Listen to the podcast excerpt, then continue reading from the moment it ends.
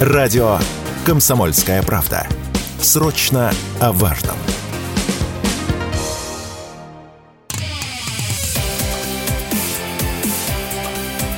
А что бы сказал Жириновский? Программа о том, как обустроить Россию по заветам Владимира Вольфовича. Всех приветствую, это прямой эфир радио «Комсомольская правда». И, как всегда, в это время передача «А что бы сказал Жириновский?» Программа о том, как обустроить Россию по заветам Владимира Вольфовича. У микрофона Алексей Иванов. Сегодня а, с нами в студии Аркадий Николаевич Весунов, депутат Государственной Думы, заместитель председателя комитета по финансовому рынку Госдумы. Аркадий Николаевич, приветствую вас. Добрый день всем. У нас сегодня, ну вот как вы понимаете, э, поскольку зампред целый комитета по финансовому рынку, ну, у нас сегодня, конечно, будет много экономических тем, много обсуждений о том, что происходит с российской экономикой, как это можно исправить или улучшить, но безусловно мы не можем обойти вниманием главную тему последних дней, э, которая у всех на устах, это неудавшийся мятеж Евгения Пригожина, уже практически неделя прошла с этого момента, но до сих пор очень много обсуждается. И, конечно, партия ЛДПР тоже не осталась в стороне от этих обсуждений. А, Аркадий Николаевич, вот, ну, какая позиция у партии, вот, что нужно сделать э, для того, чтобы не повторялись такие события? Что, может быть, э, нужно законодательно даже ввести? Ну, прежде всего, нужно сделать самое главное, как говорил еще Владимир Вольфович. То есть нужно развивать вооруженные силы, укреплять их, наращивать численность. То, о чем пишет в своей статье наш председатель партии Леонид Эдуардович Слуцкий, он такую планку задает, даже 7 миллионов. Давайте я прочитаю тогда эту цитату. Давайте, вот, конечно. Она разошлась по всем информационным агентствам, по всем СМИ. А вот Леонид Слуцкий, председатель ЛДПР, пишет, «Мы избежали большой крови, но ЛДПР продолжает настаивать. Для обеспечения безопасности нам необходима контрактная армия численностью не менее 7 миллионов военнослужащих и гражданского персонала. Никакие ЧВК и их аналоги стране не нужны. Конечно, в действующей армии есть проблемы, но решать их не ЧВК. Вот э, позиция Леонида Слуцкого, ну, сразу вопрос, 7 миллионов человек, это, конечно, планка ничего себе. Ну, вот у нас сейчас сколько армии? Наверное, меньше 500, может быть, да, тысяч?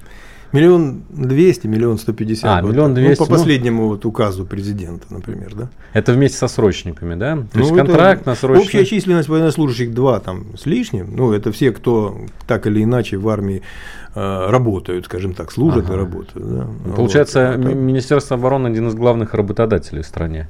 Ну нет, нет. Например, МВД больше. А МВД еще больше. Ну. В общем, при погонах люди, э, людей у нас действительно много. Но все-таки 7 миллионов человек, даже если сравнивать вот с 1,2 или даже 2 миллиона человек, это в разы больше. Да. Ну, э, во-первых, Слуцкий обосновывают эти вещи тремя факторами. Первый, ну, я, чтобы далеко, так сказать, не, раз, не, раз, не расходиться, сразу скажу главное.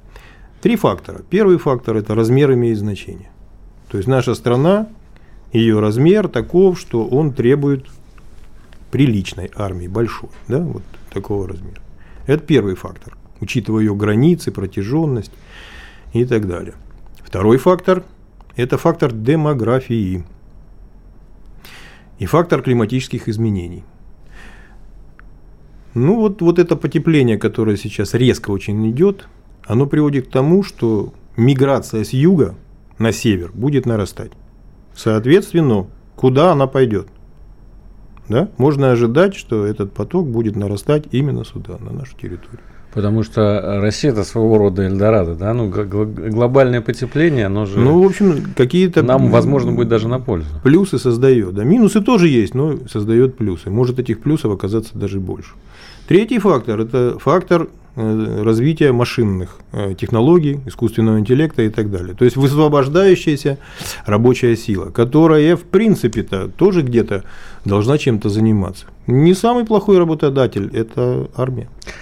Да, искусственный интеллект, это вы, конечно, правильно сказали, и такой хороший пас для меня, потому что, ну, как вы все знаете, партия ЛДПР наверное, сейчас самая передовая партия в этом отношении, потому что создан искусственный интеллект Жириновский, цифровой ученик, так называемый, да, ну, это, в общем, алгоритм, который обучен на тысячах-тысячах текстов выступлений Владимира Вольфовича и теперь генерирует на основе их предложения. Подчеркиваем, конечно, каждый раз, что это не сам Владимир Вольфович, чтобы не было таких кривотолков, что, мол, вот там какой-то потусторонний мир. Нет, это, безусловно, исключительно компьютерная пр- программа, но обучена именно на текст Владимира Вольфовича. Вот мы в нашей передаче всегда ключевые вопросы задаем этому алгоритму и слушаем, что бы сказал Жириновский. Сегодня, конечно, мы э, попросили прокомментировать вот статью Леонида Эдуардовича и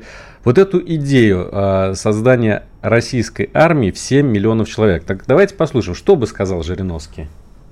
Как вы считаете, достаточно ли для обороны России иметь армию численностью в 7 миллионов человек? Что за глупый вопрос? 7 миллионов – это только начало. Россия должна иметь армию в 10, 20, 30 миллионов человек. Мы должны быть готовы к любым вызовам и защищать нашу священную землю от вражеских агрессоров. Но не только численность важна. Нам нужно также современное вооружение, мощные танки, самолеты и ракеты, чтобы наши враги дрожали от страха. Ну вот, кстати, хороший такой. Ну вот 10-20 миллионов человек э, мы сейчас тоже обсудим, но вот э, то, что важно не только количество, но и качество, я думаю, это тот акцент, который обязательно нужно поставить. Как бы сказал Владимир Вольфович, однозначно. Что показала э, спецоперация, которая сейчас вот на наших глазах разворачивается? Качество играет значение. Прежде всего качество. Качество вооружения – качество тех людей, которые это вооружением пользуются. Это решающий фактор на поле боя. Иначе получаются, как они их называют там в телеграм-каналах, наши соседи, мясные штурмы, да, иначе вот эти мясные штурмы будут. Да, вот я, э, это, кстати, вот изменение концепции, вот то, о чем мы сейчас с вами говорим, увеличение контрактной армии по сравнению с тем, что было еще, скажем, несколько лет назад, ну там, скажем, 5-10 лет назад, говорили, ну, что да не нужна армия, как бы вот этот вот набор э, мобилизационный резерв, у нас сейчас там беспилотники, у нас там сейчас роботы пойдут в бой, там нужны какие-то мобильные бригады, которые будут высокообученные передвигаться. Сейчас практика показала, что все-таки без человека никуда. Но опять же, вот это самая главная вещь. Размер имеет значение.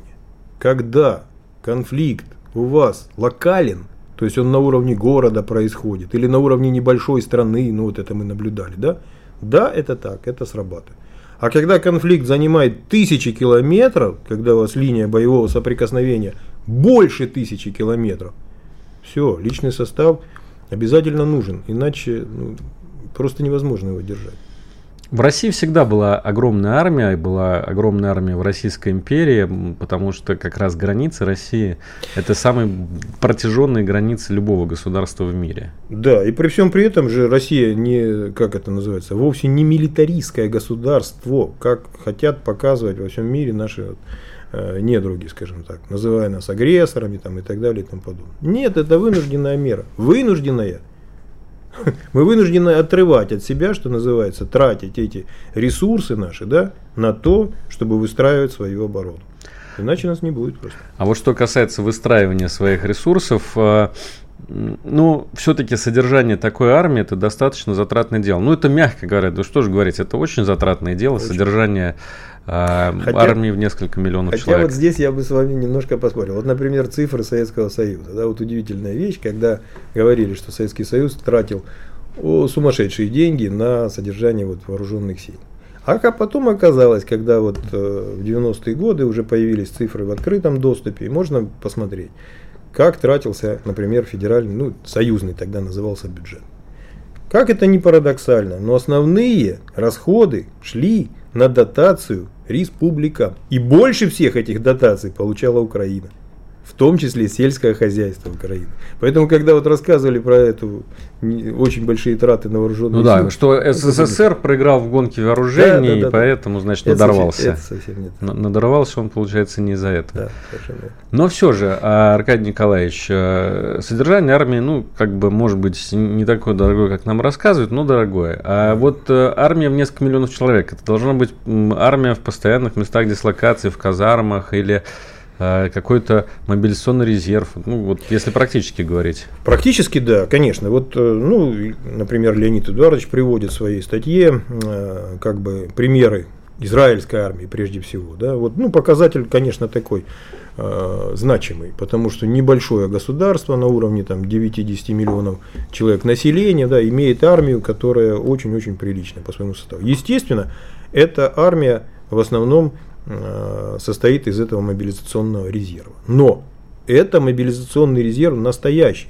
действующий. Не профанация какая-то на бумаге написана. Нет, это люди, которые прошли срочную службу подготовку и потом регулярно проходят переподготовку. Их всегда можно найти, их учет прозрачен и всем понять. Тайваньская армия тоже в этом пример ну, по, по, по, по похожей схеме существует.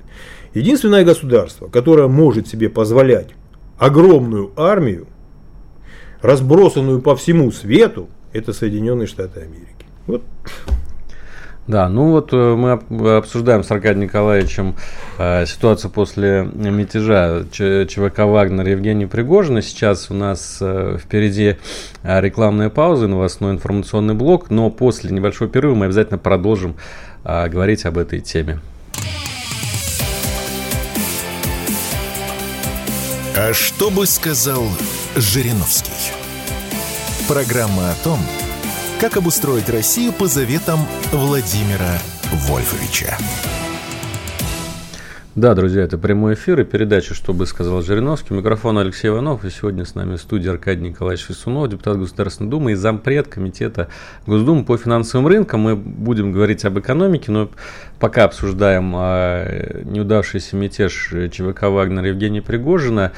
А, обсуждаем инициативу Леонида Слуцкого о создании в России контрактной армии в 7 миллионов человек. Э, для того, чтобы не, не нужны были никакие ЧВК для решения задач обороноспособности страны. Э, вот уже мы поговорили про израильскую армию. Кстати, вот, Аркадий Николаевич, в израильской армии ведь и женщины служат. Так, такое, так, такое в России вообще возможно? Или лучше наших российских э, барышень не трогать в этом отношении? Согласен с вами. Ну, у нас женщины тоже служат, но они служат на, скажем так, на вспомогательных позициях ну, известных таких, которые прежде всего это медперсонал, да, ну и потом много операторов различных. Сейчас же много техники в армии, а женщины, они, в общем-то, прекрасно справляются с этими функциями. Но если честно, то, конечно, женщина и армия. Женщина лучше дома. Обеспечивать, как говорится, крепкий тыл. Крепкий тыл. Ну, знаете, у нас еще есть э, комментарий Эрнеста Старателя, это историк, э, политический обозреватель ЛДПР ТВ. Вот э, Эрнест рассказывает о том, как связать события, которые произошли в России на прошлой неделе, и события, которые тоже свежи у многих в памяти, ну, которым уже 30 лет, это события 91-93 года. Связь есть, давайте послушаем этот комментарий. Сегодня, когда мы говорим о том, что страна могла оказаться на краю гражданской войны, неизбежно вспоминаешь, как 30 лет назад, в октябре 1993 года, в Москве пролилась кровь граждан России в ходе столкновений между президентом Ельциным и Верховным Советом и Съездом народных депутатов, вооруженных столкновений. Депутаты, и, кстати, Конституционный суд подтвердил их эту позицию соответствующим решением, отказались подчиниться незаконному указу Бориса Ельцина, который тогда распустил парламент. В результате начались вооруженные столкновения от захвата Останкина сторонниками Верховного Совета до расстрела парламента из танков прямой наводкой. Все это очень хорошо помнят, и кадры эти облетели тогда весь мир. ЛДПР и Жириновский с самого начала считали недопустимыми и кровопролитие, и нарушение закона. Жириновский выступал за политическое решение конфликта. И когда слушаешь его комментарий, комментарий Владимира Вольфовича, который он давал тогда журналистам в 93 году, чувствуешь, как тяжело он переживал происходящее. Мы заняли позицию нейтральную. Мы не поддерживаем ни тех, кто в Белом доме был, ни тех, кто значит, э, в Кремле. Поскольку значит, и там, и там нарушение Конституции, и там, и там насилие, и там, и там применение вооруженных сил – и там, и там нету программы возрождения России как таковой. Попытки заниматься экономикой сейчас бесполезны. Нету государства. Зачем заниматься костюмом, если нет тела? На какое тело вы оденете костюм? Поэтому все их потуги реформаторские, они э, пользы не будут иметь. Поэтому нам жалко, нам очень жалко гибель людей. Это снова гражданская война, это пятая русская революция, опять насилие, опять жертвы, опять мы будем хоронить, опять мы будем нести цветы. Это чудовищно. Чудовищно, что в конце 20 века мы не можем и не хотим договориться. Надо сказать, что события октября 1993 года долгое время оставались буквально незаживающей раной отечественной политики. Победившая страна Ельциного окружения арестовали защитников парламента. Они подвергли их уголовному преследованию. Хотя очевидно было для всех, как раз то, о чем говорил Владимир Жириновский, закон был нарушен обеими сторонами – а вот антиконституционный указ Ельцина, по сути, стал детонатором конфликта. И единственной политической силой, которая сделала все возможное и невозможное для того, чтобы залечить эту рану, единственная партия, которая действительно работала на восстановление и укрепление государства, была тогда именно ЛДПР. Победив на выборах в Государственную Думу, в 1993 году Жириновский и его соратники добились в Ельцинской России, в Ельцинской России подчеркиваю, Ельцинской России, амнистии защитников парламента, то есть врагов Ельцина. Жириновский сделал это, несмотря на то, что большинство защитников Белого дома, тех, кто попал под уголовное наказание, были коммунистами, то есть ну, политическими оппонентами ЛДПР. Если посмотреть на это с человеческой точки зрения, это было просто благородным делом. Ну а с политической – проявлением системного патриотизма – который был направлен на укрепление страны. Что, в общем, неудивительно, потому что для Жириновского интересы России всегда были на первом месте. До сих пор путчистами называют депутатов Верховного Совета. А те, кто их расстреливал, это вот как бы благородные ребята. Они как бы вот старались. Э, это демократия была, по-ельцински. В чистом виде это было преступление, совершенное э, Ельциным и его командой.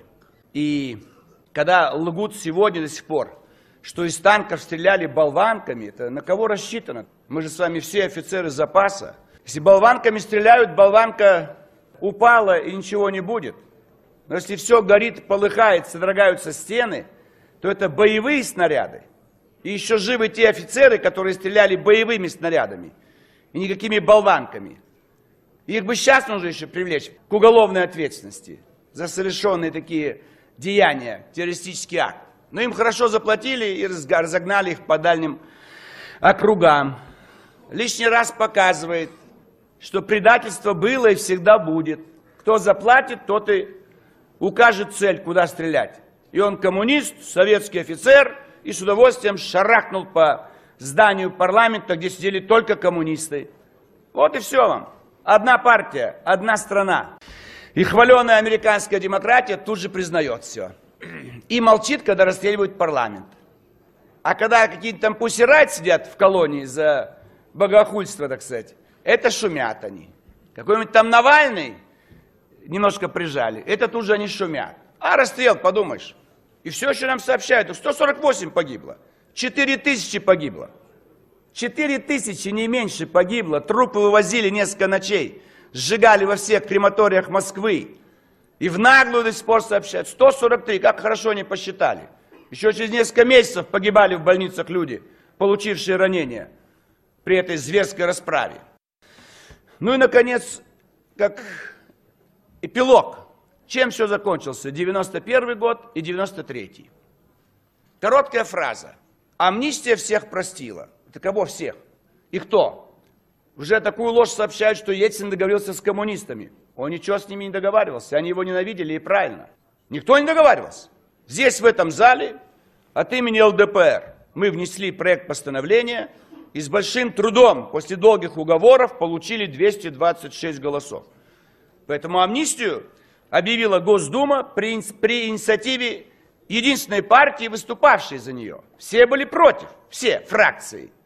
Но все-таки под влиянием пропаганды, которую мы здесь устроили в зале заседания, мы уговорили депутатов. И 226 ровно. Еще бы один голос, все, ничего бы не было, 225. Поэтому причем есть Ельцин, причем есть генеральный прокурор. ЛДПР дала амнистию, самую великую в истории России. Никогда еще. Мы всех отпустили. Всех, абсолютно всех. Всех простили. Потому что бесполезно расследованием заниматься. Виноваты были и те, и те, но больше всего Ельцин. Но он-то от стыда уже умер, ему стыдно. Гайдар умер, Грачев умер. Знаете, им от стыда. Стыдно, они умерли, а сегодня сидят снова на всех этих политических тусовках и продолжают лгать, что все было сделано правильно. Это Ахиджакова. Ее выгнать из всех театров. За одну эту фразу «давите гадину». Явлинский предлагал расстреливать москвичей, а его кандидат Митрохин – кандидат в мэры Москвы, и москвичи голосуют за него. Они 20 лет назад предлагали расстреливать москвичей, и за этого представителя голосуют. Это потому что не знают до сих пор. Потому что скрывают все вот такие вопиющие факты этого чудовищного злодеяния и преступления. Вот это был голос Владимира Жириновского. А, мы послушали, помимо вот комментария Эрнеста Старателя, два фрагмента с выступления Владимира Вольфовича, очевидно, из разных годов, но одно вот, значит, соответственно, по горячим следам э, событий 93 -го года, другое уже в таком, скажем, ретроспективном ключе, в воспоминаниях. Знаете, Аркадий Николаевич, вот я когда слушал, думал вот о чем. Ну вот о том, что бы сказал Жириновский сегодня, да, а когда он говорил о событиях 93 -го года, он сказал, что неправы были обе стороны, да, потому что обе нарушили Конституцию. Сегодня, мне кажется, он был бы однозначно на э, стороне одной, на стороне, естественно, президента, потому что, с одной стороны, государство, да, а и ну, понятно, кто нарушает конституционный порядок. Вот смотрите, Жириновский – это последовательный исторический народный политик, который всегда выступал за государство, с большой буквы, за империю, вообще-то говоря. Да, еще за ту империю, которая царская была, да, и потом еще за советскую, неважно, да, неважно по большому счету, но за империю. И всегда против смуты гражданской войны. Это краеугольный камень. Все, что нас может погубить, это гражданская война. Поэтому даже в этом конфликте Жириновский опять бы встал на сторону президента. Почему? Вот его слова, например, про царя. Кругом предательство и смута. Кто царя предал? Армия прежде всего. Генералитет. Аркадий ну, Свистунов, Аркадий Николаевич, продолжим после небольшой паузы рекламы и новостей. А что бы сказал Жириновский? Программа о том, как обустроить Россию по заветам Владимира Вольфовича. Друзья, мы в прямом эфире. Алексей Иванов у микрофона, Аркадий Николаевич Свистунов, депутат Государственной Думы, зампред Комитета по финансовым рынкам Государственной Думы. У нас в студии. Аркадий Николаевич, ну вот я читаю, мы сегодня много говорили про необходимость сильной армии в России, про вот инициативу Леонида Слуцкого создать в России контрактную армию численностью не больше, не меньше 7 миллионов человек. Ну вот, э, не сказать, чтобы это вот прям то, о чем вы говорите, но все-таки правительство сегодня подписало постановление о том, что довольствие военнослужащих с 1 октября вырастет на 10,5%. Но это, видимо, такая плановая индексация, ежегодная, да? Я не думаю, ну, что это плановая индексация. Да, это индексация чтобы как бы инфляционный вот этот вот, э, хотя она выше инфляции. Она, это, это, это ставка ну, как бы выше действующей инфляции, поэтому я думаю, что это все-таки как бы, как говорят, выражаются современным языком, ну такая реактивная, то есть реакция на текущее положение вещей. И, видимо, это необходимо. Ну, по крайней мере, это показывает, что вот внимание к проблемам армии, военнослужащих, оно а, сегодня довольно высокая у правительства и властей. Ну, давайте перейдем к вопросам экономики, тем более, что вы э, вот, э, зампред комитета по финансовым рынкам. Ну и, конечно, у меня сразу вопрос, который наверняка и у многих наших слушателей сегодня А что происходит с курсом рубля? Вот я сегодня смотрел э, полдня, значит, о том, как он себя чувствует. И чувствует он себя такое ощущение, что не очень. Да? Вот сегодня практически 89 рублей за доллар давали уже на торгах. Э, это вот, за американца. А за евро почти вот к 100 уже к сотке поднимается, 97 рублей. Мы такого, ну, как бы видели, но не очень часто. Что, что, что, что случилось? Ну, случилось самое главное. На сегодняшний день вот курс доллара, вот э, в моем понимании, он не очень стал показателен, информативный, потому что объем торгов, которые производятся по паре доллар, рубль или доллар, евро, относительно невелик, ну, в силу санкций, потому что многим игрокам, ну, в общем-то, официально нельзя этим заниматься. Они находятся под санкциями. Это крупнейшие банки нашей страны, да, и еще целый ряд компаний. Таким образом, э, рынок сужается. Это, можно сказать, такие вот спекулятивные, ситуационные. Ну, то есть кто-то продал, допустим, много рублей. Да, и совершенно, этого... прав, совершенно правильно. Ну, в этих ситуациях как? Э, есть новости, которые играют против рубля, ну, с экономической точки зрения. Это что? Выходит отчетность очередная, да, которая говорит, у нас там понижаются экспортные доходы от нефти, от газа, там, стагнируют там, и так далее, и так далее. Это вот все ухудшает наш международный баланс, вот, торговый баланс, и, соответственно, это играет против рубля. Ну и все в моменте тут же спекулянты начинают играть против рубля, то есть на повышение.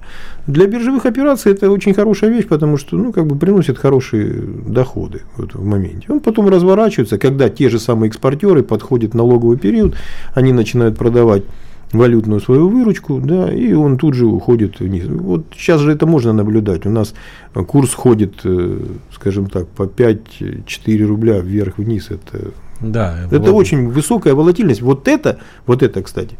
И э, очень нехорошо, потому что ну, как бы это плохо для рынка, для цен, когда вот курс нестабилен, когда он ходит вот, вот таким вот э, образом. Но, собственно, на сегодняшний день э, либо нужно менять тогда правила торгов каким-то образом, да, как вот, ну, китайский вариант, например, применять, делать не абсолютно свободную конвертированность, а какие-то более связанные вещи. Либо, смирившись с этим, смотреть, так сказать, со стороны. Почему смирившись, вот я скажу. Потому что ну, сегодня вот, э, кроме спекулятивных целей приобретения валюты, да, все остальное это реально только для обслуживания импорта. Хотя у нас большая часть импорта, она же идет, в общем-то, в юанях, она же Китай или в лирах, Турция та же самая, да. Там можно тоже применять вот и доллары, и евро, но в принципе можно и не применять. Ну, в общем, э, я так резюмирую, что простому русскому человеку, вот, который сидит, значит, э, нас сейчас слушает, э, можно особо не обращать внимания. Это вот показ... не показатель того, что российская экономика сейчас да, на сегодняшний день это не является каким-то таким ключевым показателем, который будет говорить о здоровье или нездоровье нашей экономики. Кстати, вот э, по поводу э, экспортных доходов, может быть, это даже хорошо для бюджета? Ну, то, что высокий курс вот, рубля. Да, это, это вот, кстати, вы здесь, вы здесь э, один из плюсов отметили, да, что для бюджетных доходов это хорошо, поскольку они считают налоги экспортеров, исходя из их валютной выручки, ну, опять же, оценивая это все в основном в долларах ну, нефтегазовый наш сектор, металлисты и, там, и так далее. Соответственно, курс доллара растущий в данном случае да, увеличивает доходы бюджета в рублях. Вот так. Хотя есть и отрицательная сторона у этого всего. Через э, какое-то время это может отразиться в ценах через импорт. Вот. Не сразу, но может. Аркадий Николаевич, вот э, хотелось бы с вами поговорить о выводе капитала из страны. А, почему происходит так, что вот несмотря на все ограничения, о которых мы сейчас говорили, все равно нам Центробанк сообщает, что вывоз капитала растет. Что происходит? Вот смотрите, ну, во-первых, сразу оговорюсь, что у нас вывозом капитала называется любое нахождение, так назову, нахождение, да, состояние денег, кроме рублей. То есть вот наличная форма, безналичная на счете, у нас здесь в стране на счете или там за границей на счете. Вот это все, если это не в рублях, а в долларах или в евро или в других валютах, это все называется вывозом. Друзья, капитала. вот если вы купили себе тысячу долларов и положили их себе э, в шкаф, то вы вывезли капитал из страны. Совершенно формально, да, это все подпадает под вот эту же самую историю. И вот, э, к сожалению, последний вот весь этот текущий год – да, последний, ну, так скажем, календарный год, вот эта цифра вывоза капитала, она нарастает, она не снижается, хотя вот э, объективно санкции и так далее, и так далее, но э, эта цифра нарастает. В моем понимании это свидетельствует о том, что у нас э, серьезно нарушен инвестиционный процесс. То есть по-хорошему, вот эти деньги, которые находятся в валюте, да, выражены, да, они должны возвращаться в нашу экономику, и раньше так и происходило, в виде инвестиций. Сейчас это стало происходить хуже. Аркадий Николаевич, а вот у нас есть как раз вопрос для искусственного интеллекта Жириновский, мы задавали. А, поэтому давайте послушаем, как остановить вывод денег из России за границу. Как остановить вывод денег из России за границу? Нам нужен железный закон, который накажет предателей, выводящих деньги из России. Введем налог на вывод капитала за границу в размере не менее 50% от суммы а также ужесточим ответственность за незаконные финансовые операции. Также необходимо ввести строгий контроль над банками и финансовыми институтами, чтобы предотвратить незаконные операции. Наша страна не должна быть добычей для грабителей и предателей. Аркадий Николаевич, вот, э, вот мы сейчас слышали, алгоритм нам предлагает ввести строгий контроль над банками и финансовыми институтами. По вашей оценке, насколько сегодня э, контролирует государство э, финансовые организации? По моей оценке, государство в очень высокой степени контролирует финансовые организации. Центральный банк добился ну, серьезной степени прозрачности финансового рынка. Это вот можно сказать совершенно точно.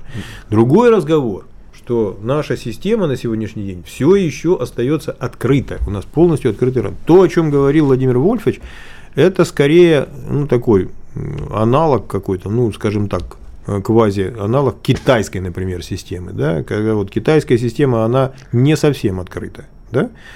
Там существуют эти правила да, входа и выхода. Вот то, о чем он говорил. Угу. Налог на выход, например, там же есть налог и на вход.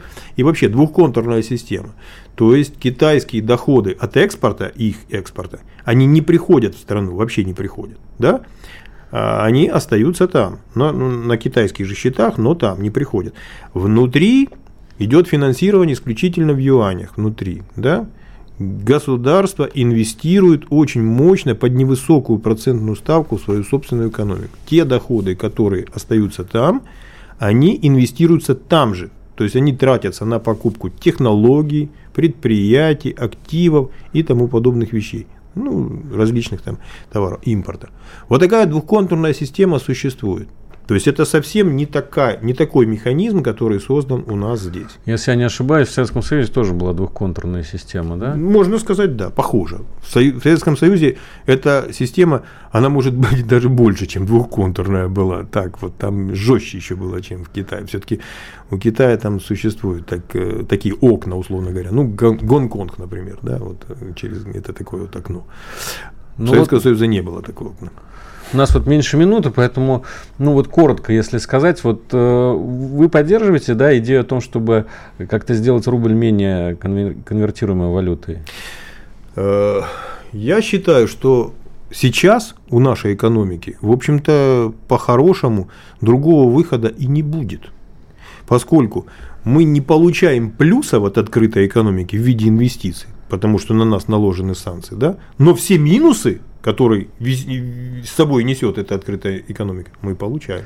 Депутат Государственной Думы Аркадий Николаевич Свистунов, партия ЛДПР сегодня в студии радио «Комсомольская правда», эксперт по финансовой политике, зампред э, э, Комитета Государственной Думы по финансовым рынкам. Поэтому э, очень интересный разговор. Мы его продолжим через несколько минут после рекламной новостной паузы. А что бы сказал Жириновский? Программа о том, как обустроить Россию по заветам Владимира Вольфовича.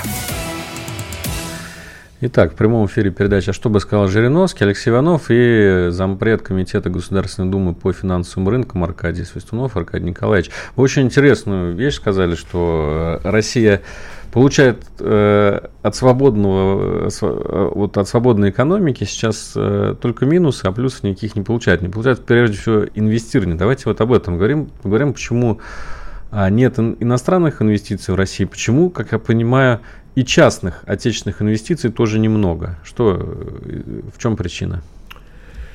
Ну, с иностранными, скажем так, более или менее понятно, санкции. Да? Ну, с точки зрения Запада, да. Хотя, казалось, ну, может быть, Китай.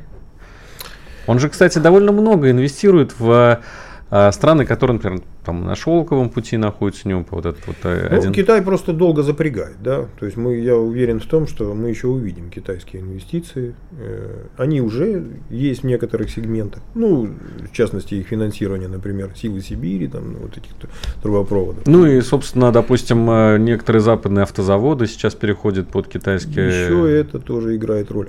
То есть, в принципе, китайские инвестиции мы точно еще увидим. А, арабские инвестиции тоже, я думаю, что уже есть и еще тоже в ближайшее время увидим. То есть, ну, процесс должен идти. Вот. Чего не хватает? Ну, для инвестиций не хватает э, институтов. То есть те институты, которые, что имеется в виду, это рейтинги, да, это отчетность, которая на сегодняшний день, она отчетность у нас, вы знаете, да, она закрыта. закрыта да? В целях вот. Э, как бы секретности. Совершенно правильно. Это гарантии инвестиций. Над чем мы хотя сейчас работаем, там правительство предпринимает по этому поводу определенные шаги, но это еще не выстроенная система. Вот эти все вещи, они как раз и тормозят процесс инвестиций, который должен сложиться новый. Он вот э, складывается, но еще вот не сложился. Над этим работают правительстве. Вот. Э, я думаю, что, я думаю, что эту, эту задачу у нас правительство очень четко понимает, и Центральный банк и работает над ней очень интенсивно. И она должна быть решена в ближайшее время. А, а вот пока у нас основной инвестор государство. Государство. Вот я как раз поэтому спрашиваю, а ну вот ладно, хорошо иностранные инвесторы, а наши частные, как бы наши отечественные бизнесмены, все-таки есть частный бизнес, крупный частный бизнес, много. есть он сейчас инвестирует? Есть и много, да. Э, что-то инвестируют. Вот мы видим, особенно сейчас окно возможностей открылось по поводу приобретения того бизнеса, который уходит отсюда, да? Но это все-таки не создание нового, да? Вот. Не создание нового. А вот все то, что касается создания нового, здесь всегда возникает вот самый даже сейчас главный вопрос по поводу создания нового. Даже не вот то, что я раньше сказал, ну вот эти институты, а даже вопрос, э, какой будет спрос, потому что вот инвестирование в такие сложные вещи, ну, например, электроника, там, производство, я не знаю, чипов, там, да, создание каких-то комплектующих, даже вот станкостроение и так далее, это долгосрочные вещи. И бизнес, который инвестирует в такие проекты, он должен понимать, он должен планировать горизонт ну, несколько десятков лет, что будет этот спрос, что эти инвестиции вернутся там и так далее. Да, вот, вот, вот в чем. Но если честно, Аркадий Николаевич, мне кажется, сегодня ни в одной стране мира никто не может сказать на горизонте 10-20 лет, что будет, потому что ну, не только уж в России, а Полностью везде. нет. Черных лебедей, как э, писал известный писатель да, на 7 лет, ну, никто да. не отменял, они бывают, все это правильно. Но это всегда вероятности, правильно? Так вот, э, если экономика более ну, есть устойчивая и стабильна, вот эта вероятность, она выше. Да? Если же нет, то это ниже вероятности. Требует дополнительных сценариев, дополнительных, дополнительной страховки этих рисков. Вот в частности, как Китай поступает в данной ситуации. У них процесс инвестирования, он идет за счет э, внутреннего кредитования. Причем это кредитование очень дешевое, на уровне там максимум 2% и очень длинная, долгосрочная. Когда для них это обычная вещь, кредит на 30, на 40 лет. Как вам такие вещи? Это же ну, сразу меняет, условно говоря, дело. Да. Ну, мы, кстати, задали вопрос э, искусственному интеллекту Жириновски по поводу инвестиционного климата. Почему наши отечественные инвесторы не спешат вкладываться в российскую экономику? Послушаем сейчас. Почему отечественные инвесторы не спешат вкладывать деньги в российскую экономику? Отечественные инвесторы не спешат вкладывать деньги в российскую экономику, потому что наши власти не создают комфортных условий для бизнеса. Огромное налоговое бремя, бюрократическая тяжесть и отсутствие защиты собственности отпугивают инвесторов. Кто захочет вкладывать деньги в страну, где право собственности нарушается? Нужно привлекать инвестиции, а не отпугивать их. Ну, мне кажется, достаточно актуально. Вот, э, да. Для любого инвестора действительно самое главное, что вот это то, что, о чем вы говорите, горизонт, да, что горизонт. он будет уверен в том, что... Горизонт планирования. Сейчас горизонт планирования у любого ну, бизнесмена, если только он не вкладывает свой бизнес, который ему уже понятен, он уже для него, так сказать, очевиден, он уже все риски знает. А новый проект, он для него этот горизонт планирования, ну, я не знаю, ну, очень короткий.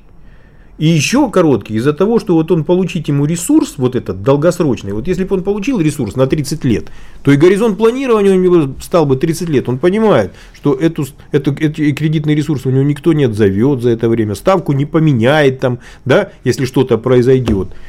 Эта ставка превратится из двух в 20, как это мы видели несколько раз, да, такие вещи. Э, вот там такого не происходит. Это меняет дело сразу. Ну и, кстати, по поводу ставки тоже давайте. Вопрос мы задали э, искусственному интеллекту Жириновский по поводу вот как раз ключевой ставки, ставки Центробанка. Чем вредит российской экономике повышение ставки рефинансирования Банком России? Повышение ставки рефинансирования Банком России просто убивает нашу экономику. Оно делает кредиты недоступными и дорогими для предприятий и граждан. Какие-то там экономические эксперты могут говорить о борьбе с инфляцией. Но это полная ерунда. Нам нужно поддерживать низкие ставки, чтобы стимулировать экономический рост и создание новых рабочих мест. Ну, вот Эльвира Сахибзадовна, наверное, поспорила.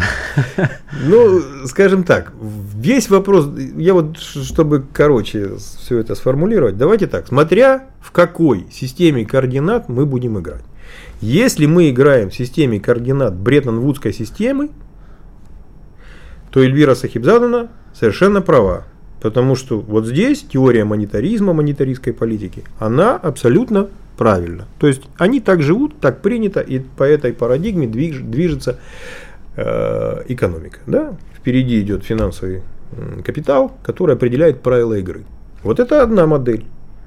А если, модель. если мы играем в модели двухконтурной экономики, вот то, о чем говорят, то, что показывает, например, Китай, вот все, это другая парадигма. И инфляция там э, тоже монетарный фактор имеет значение, но не единственный этот фактор имеет значение. И она по-другому строится. Вот в частности, при таких кредитах, которые осуществляют, и при такой эмиссии, которую осуществляет Китай, да, инфляция там не зашкаливает.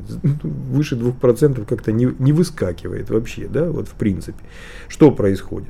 Потому что происходит инвестирование в свою экономику, нарастает э, объем производимых товаров, услуг, и все это спокойно покрывается рынком. Вот и все. Поэтому ну, вот ну, сейчас маленький пример такой приведу. Вот э, сейчас ЦБ озабочен, например, э, ростом потребительского кредитования. Да, вот потребительское кредитование растет, нужно охлаждать это все дело. Вот один из факторов, почему это происходит, э, рост потребительского кредитования, это потому, что происходит вот у нас сейчас оживление экономики. Оживление экономики тянет за собой развитие предпринимательства. Такого маленького, мелкого и среднего бизнеса. Где? В услугах, в маленьких мастерских, кафе там, и так далее, и так далее. Но любой этот предприниматель не может свой бизнес осуществлять без кредитных ресурсов. Но это априори так, ему своих не хватает. Где он их берет? Он их берет не в банке, потому что в банке получить сейчас вот такому предпринимателю кредит, это фокус вот такой вот. Да, есть там специальные программы, но в эти специальные программы попробуй попади. А когда речь идет о сотнях тысячах этих предпринимателей, то извините меня, это сложно. Но ему что, надо решать эти вещи?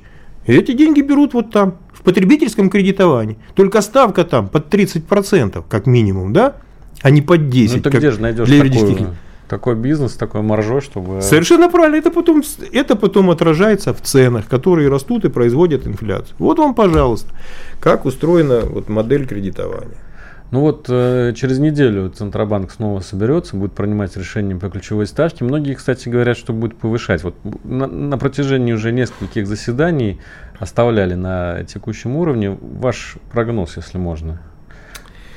Э, ну, Такие ожидания уже э, звучат от многих, что рост инфляции все-таки происходит, то есть нарастает. Да?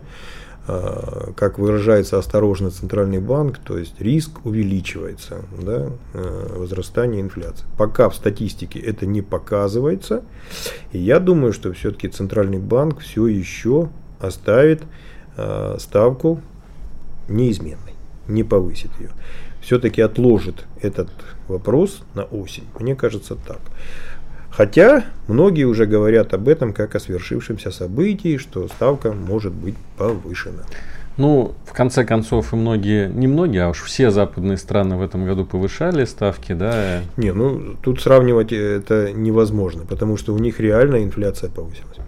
Да, ну что, друзья, на сегодня у нас э, подошла передача к концу. Я э, с огромной благодарностью э, хотел бы обратиться вот к Аркадию Свистунову, зампред Государственной Думы по финансовым рынкам, за такой очень экспертный, очень хороший анализ экономической ситуации. Мы сегодня поговорили обо многом. Слушайте передачу «А что бы сказал Жириновский» в следующую пятницу в 18.00 по московскому времени. Всего вам доброго. Всего доброго. До свидания. А что бы сказал Жириновский? Программа о том, как обустроить Россию по заветам Владимира Вольфовича.